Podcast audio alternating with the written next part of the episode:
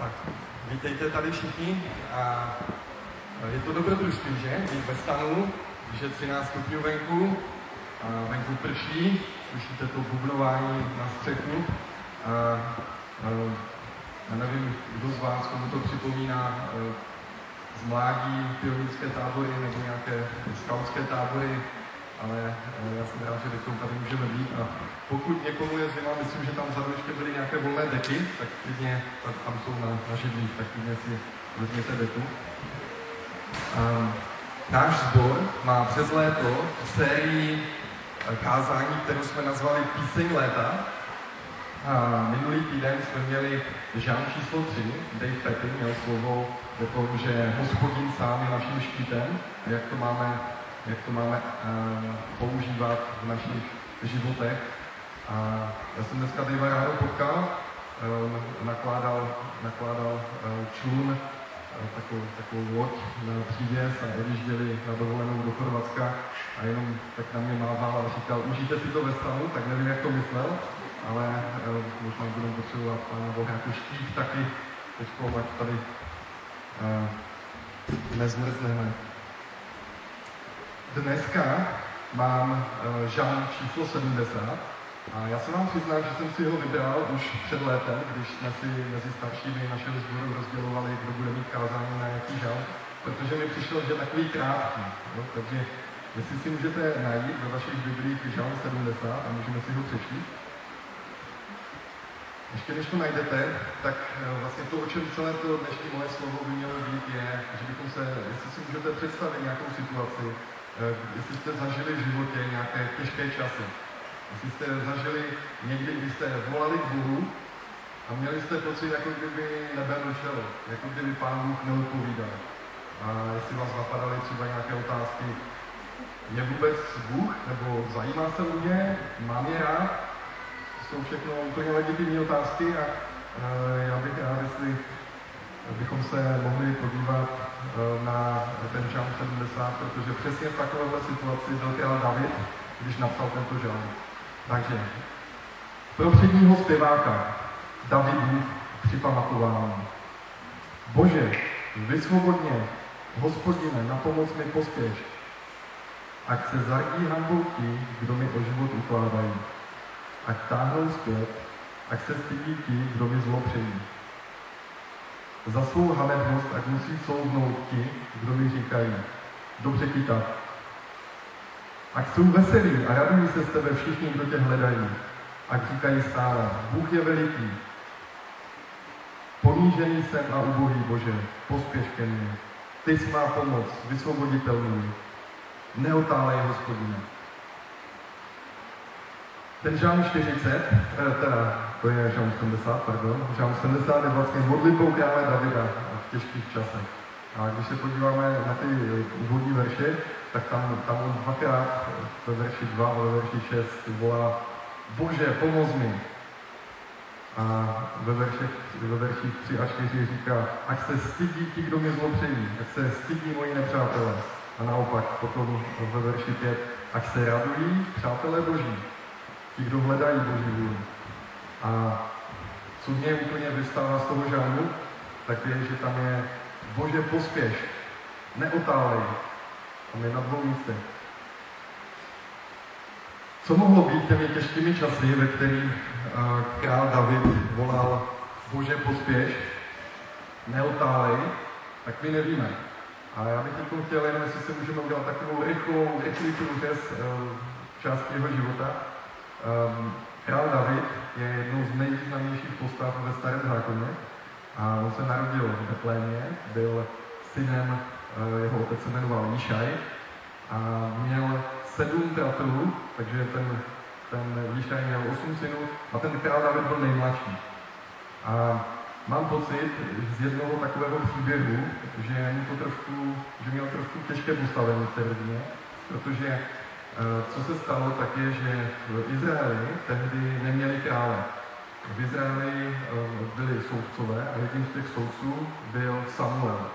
A ten Samuel eh, měl syny, kteří nebyli, on, on je nevychoval moc dobře. Možná proto, že Eli, kde on vyrůstal, tak taky nevychoval dobře své syny, tak on své syny nevychoval dobře, v Biblii je napsáno, že přijímali úplatky, že byli zlí, že uh, lid se spontánně rozhodl, my nechceme, my chceme tebe, Samueli, ale nechceme tvoje syny. Takže dej nám krále. A Bůh říkal Samuelovi, dobře, vyvol krále, a řekl jim všechny výhody, nevýhody, které to budou mít a říkal jim Bůh, vy jste teď vlastně zatrhli mě jako krále a chcete nějakého člověka jako krále. Ale dobře, tak je to podle vašeho. Byl zvolený král, nebo určený, že to bude Saul. A je o něm napsáno, že on o hlavu převyšoval všechny ostatní, to znamená, byl takový urostlý, statný a, a reprezentativně vypadal. A tak si ho zvolili za krále. A ten, ten Saul um, nebyl úplně dobrý v božích očích, on dělal některé věci, o kterých teď nebudeme mluvit, ale můžete si je přečíst v první Samuelově. A Bůh se rozhodl, že odejme to pomazání od Saula a říkal Samuelovi, tomu, tomu knězi tehdy, říkal, běž a najdi nějakého jiného krále. A ten eh, Samuel teda šel a Bůh mu řekl, jdi do Betléma, jdi do domu syna Jišaje a tam, ať pozve všechny na takovou jako hostinu a já tam vyberu, který z těchto synů bude králem.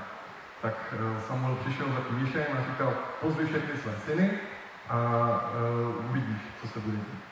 Tak uh, Jišaj sezval všechny své syny a teď Samuel tam viděl toho nejstaršího, že byl takový, takový urostlý, krásný, uh, takový uh, reprezentativní, já nevím, jak to přesně popsat. Každopádně Samuel si hned pomyslel, to bude král místo Saula. Ale Bůh mu řekl, ne, to nebude král místo něho. Tak šel za druhý nejstarší. Ne, to taky ne. Za třetí, za čtvrtý, za pátý, za šestý, za sedmý, pořád ne. A kde byl David?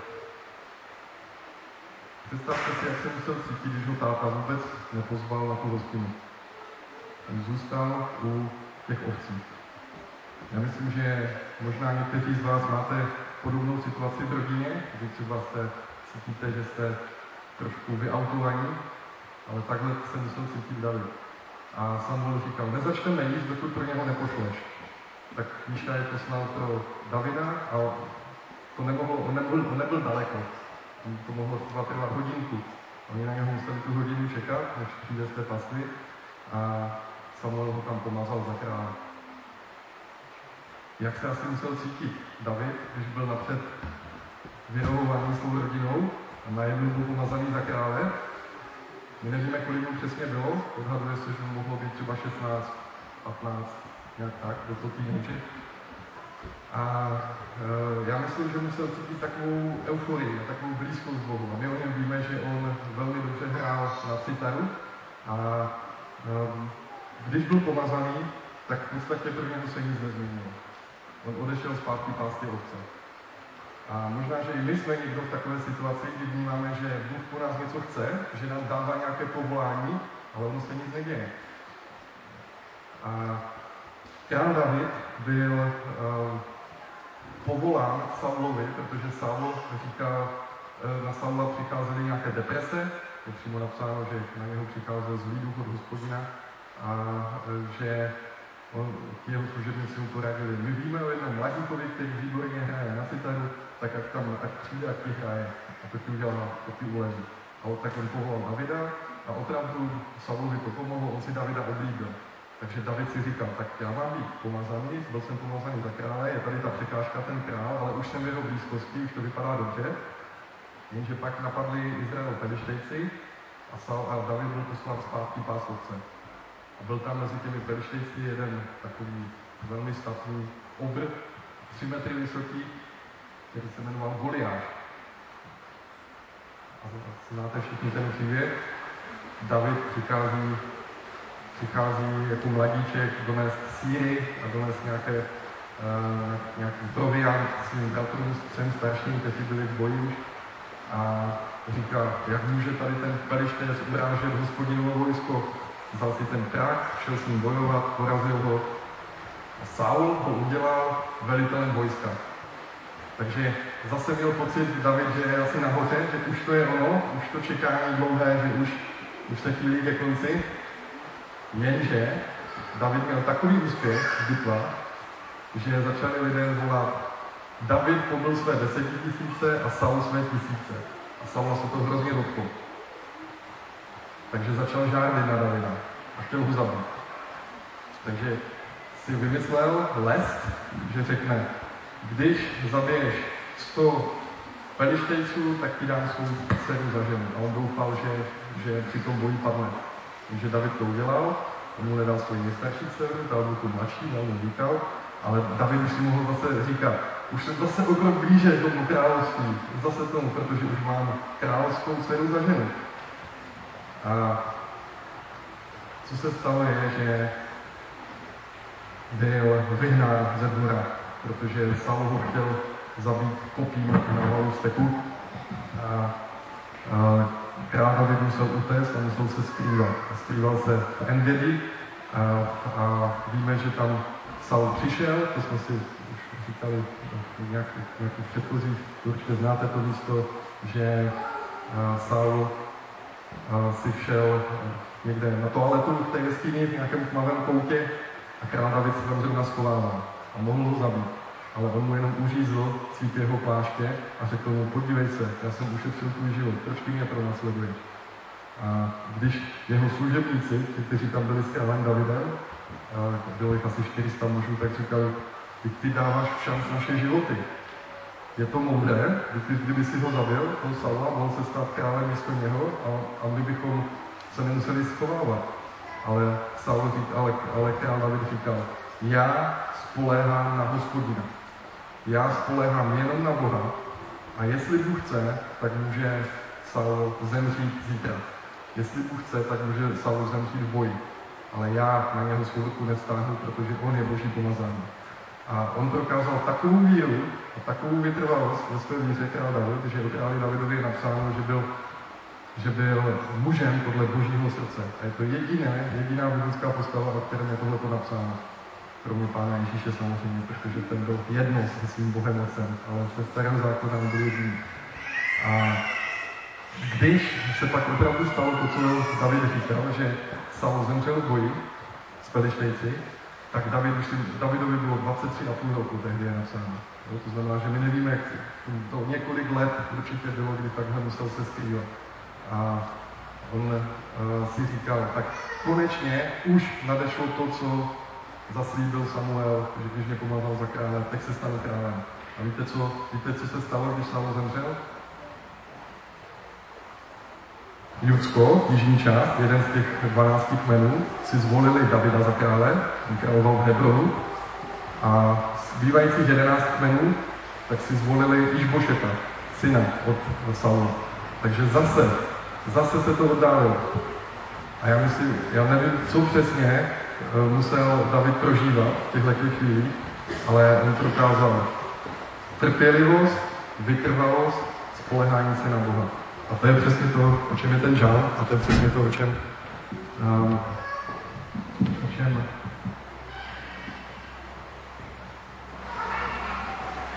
uh, nám tady zanechává uh, to svědectví. Takže my nevíme, co přesně, která z těch těžkých chvíl, a to jsem popsal jenom první část, Davidova života. Zbytek si můžete přečíst doma, tam je taky spoustu těžkostí po tom, co se stal králem. Ale uh, to, co David dělal, když čekal na hospodina, není, že by byl zatrpklý, ale naopak. On chválil Boha.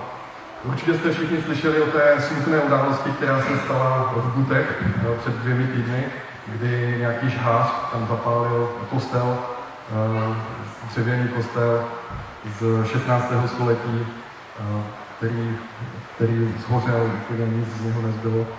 A, a já jsem četl někde, není to teda ověřené, ale že ten motiv toho, jedno, toho hlavního strůjce, toho žhářského činu, tak bylo, že, že ten člověk byl naštvaný na Boha a že se chtěl pomstit Bohu, tím, že aspoň zapálí jeho příbytek.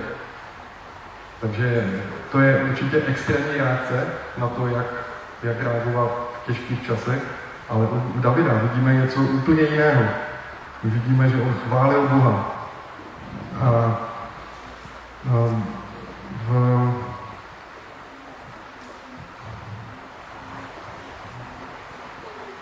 v Biblii je asi 78krát napsáno, že se máme radovat.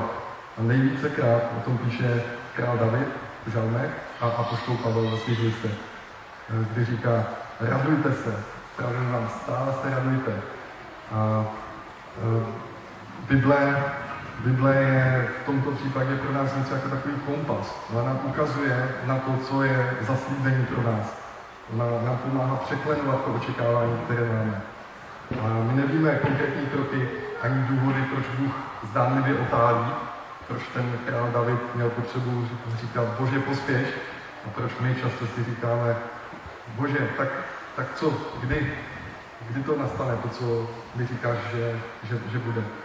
Ale uh, víme, že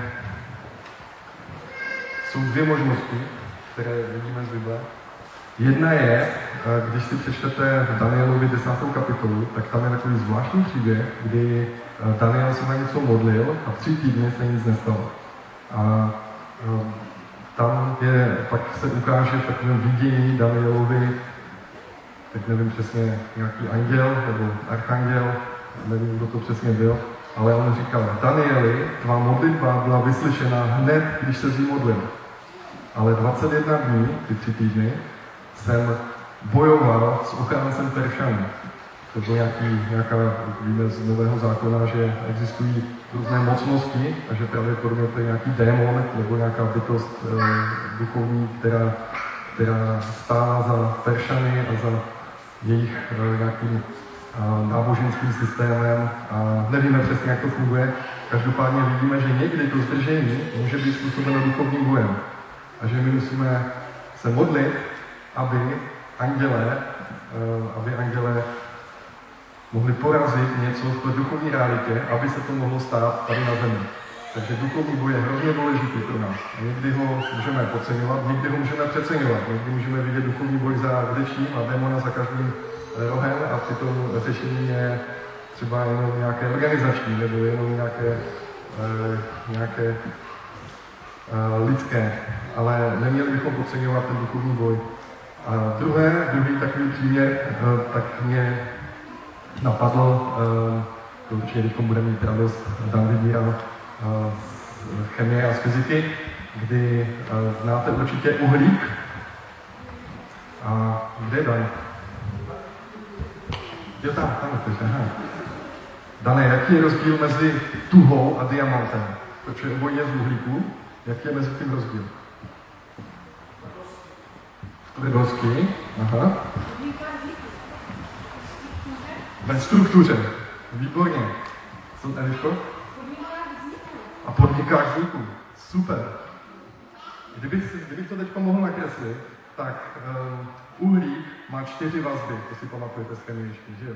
A on vytváří, že má vždycky dvě vazby a dvě vazby na další uhlík vedle sebe a takhle vytváří takový jakoby šestý, šestý hrad nebo český stěn, já nevím, jak to popsat, dany pro mě, nebo chemikové tady pro mě.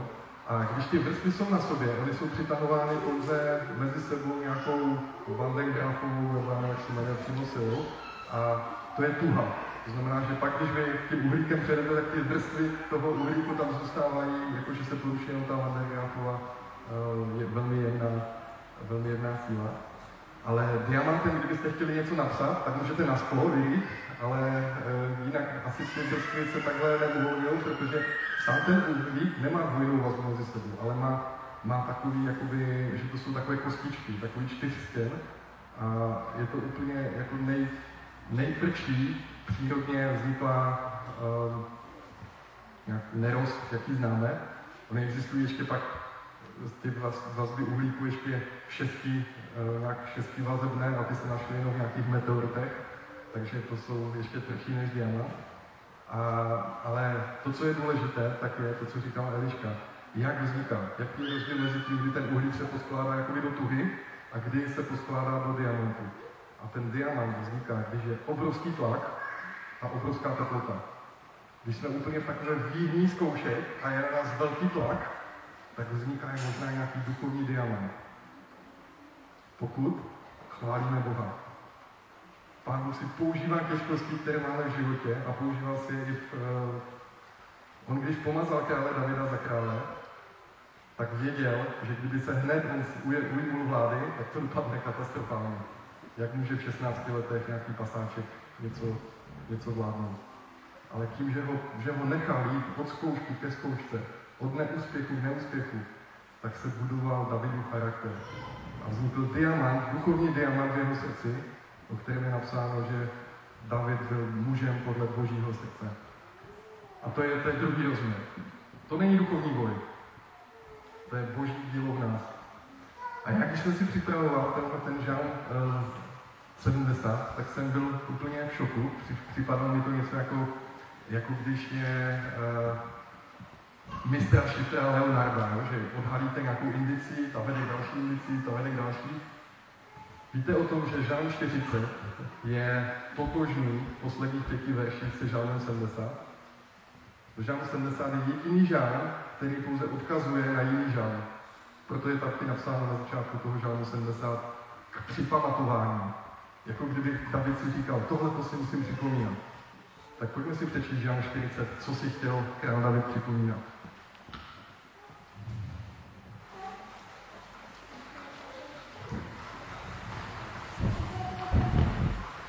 Tak, kdo už to našel, tak já budu číst. Pro předního zpěváka začíná stejně ten žán, jako žán 70. Davidův žán.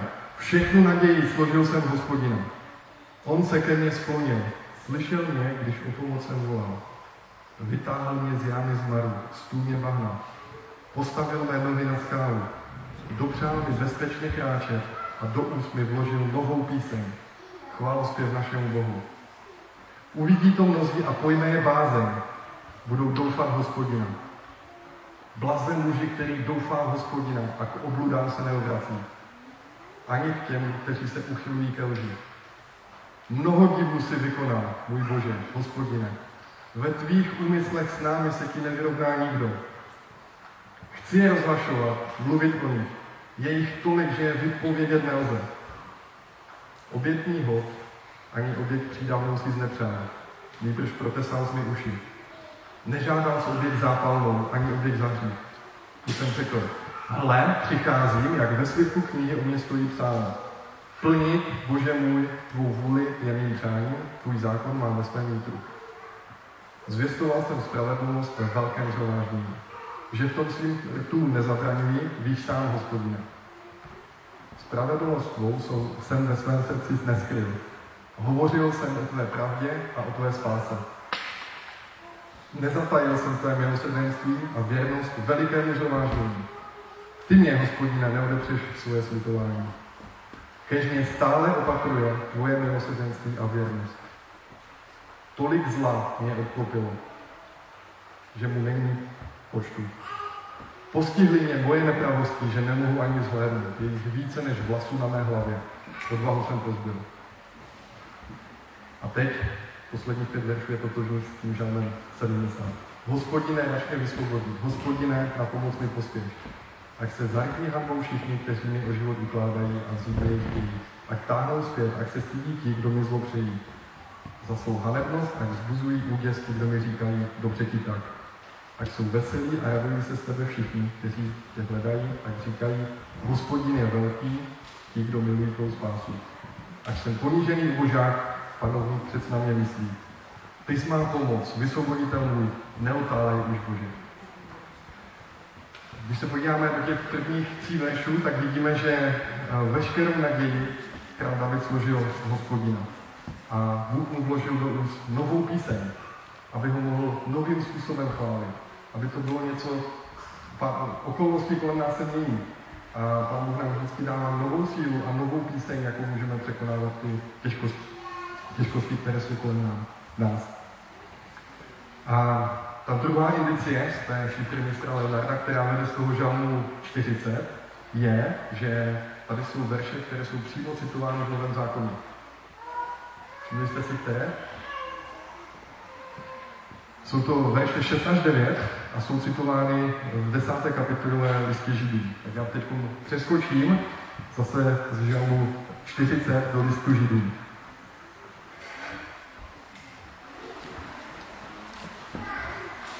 Proto Kristus říká, když přichází na svět.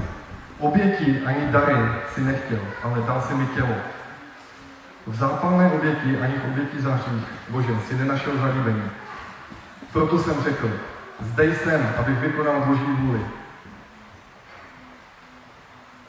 Jak je u mě v knize psáno. Předně říká, oběti ani dary, oběti zápalné, ani oběti za hřích si nechtěl. A nenašel si v nich zalíbení. Totiž v takových, jaké se obětují podle zákona. Takže jako kdyby král David chtěl ukázat, že celé řešení všeho je v Ježíši Kristu. Protože to, v čem má zalíbení Pán Bůh, není, nejsou ty oběti. Není jenom to, že jsou ty těžkosti, které z nás můžou vytvářet diamant, ale Pán Ježíš v našich srdcích je tím diamantem. A můžeme zvát Ježíše do našich srdcí. A on je ta opravdová oběť. Jak je tady napsáno v listě Židům dál, že Kristus přinesl za hříchy jedinou oběť, dokonalou oběť. A na věky usedl po pravici Boží. A on říká Ježíš, že my, když ho pozveme do našich srdcí, takže on má moc učinit nás božími dětmi. A že on má moc, aby, jsme, aby on nás má moc přenést. V té pozemské realitě jsme teď tady ve stanu, ale v té duchovní realitě jsme v Ježíši Kristu a on sedí Bohu po pravici na trůnu. Takže my jsme nyní úplně v největším bezpečí, jaké vůbec může být. Je větší bezpečí než, než cokoliv. A zajímavé je, že oba dva ty verše začínají, oba dva ty žalmy začínají stejně, že jsou pro předního zpěváka. A já myslím, že to může být myšleno pro něco jako Johnny, jo, že tady vlastně byl, který nás vedl ve chvalách, ale může to být, může to být ten přední zpěvák zase obraz na Ježíše Krista. Protože když si představíte, že, že Ježíš je dirigentem celého toho našeho orchestru a každý, má, každý z nás má jiný hlas, což uh, myslím, že většina z vás, nebo všichni má to lepší hlas než já, ale každý z nás má jiný nástroj a ten jiný, každý z těch nástrojů má jinou roli. Představte si, představte si člověka, který v tom orchestru, já jsem si přemýšlel, jak to funguje, jo? protože tam je, tam je člověk, který třeba, nevím, jak se jmenuje ten nástroj, že na něj musí jako jednou za čas bouchnout. No, takový ten čineli nebo něco, jo? něco. A teď představte si, že on si to chtěl usnadnit a třeba za celou tu skladbu on musí bouchnout pětkrát, jo? A tak si řekne, tak já už dneska vyšel domů dřív, tak já si bouchnu na začátku pětkrát a už půjdu tak by to asi narušilo celou tu skladbu. Takže to, ta role toho, toho hráče je, že musí většinu času čekat. Ale pak, když ten pravý čas udělá to bang, tak se to sladí se všema těma ostatníma nástrojema a vznikne z toho nádherná symfonie. A my neznáme, my neznáme uh, role nás ostatních, ale když se díváme na Ježíše, na našeho dirigenta a uděláme v pravý čas to pravé, to, co on nás stvořil, tak vzniká nádherná symfonie. A já věřím, že to je, že on je ten um, přední zpěvák. Pán Ježíš je ten, který hraje první housle a hraje, hraje prim ve všem, celém tom, protože on nám otevřel cestu k Bohu. Neexistuje jiná cesta k Bohu, než skrze Ježíše Krista. A když vás tady napadnou myšlenky na to, kde je Bůh, proč nám nejde na pomoc, tak vzpomeňte si na žalm 70, který měl Davidovi připomenout žalm 40, který byl předobrazem Ježíše Krista. A když máte pocit, že Bůh čeká s pomocí nebo odpovědí a nevíte, co máte dělat, pozvěte Ježíše do svého srdce a chválte Boha, tak se cítíte, jak se cítíte. A já musím říct, že mě osobně v těchto těch situacích pomáhalo v duchu si zpívat, ne nahlas, abych neobtěžoval své okolí svým neumělým zpěvem, ale v duchu si často zpívám jednu píseň, kterou jsem požádal svou ženu, aby, aby zaspívala. Tak do mě, jestli bys přišla, zaspívala tu píseň, tak to určitě bude lépe, než bych zpíval já.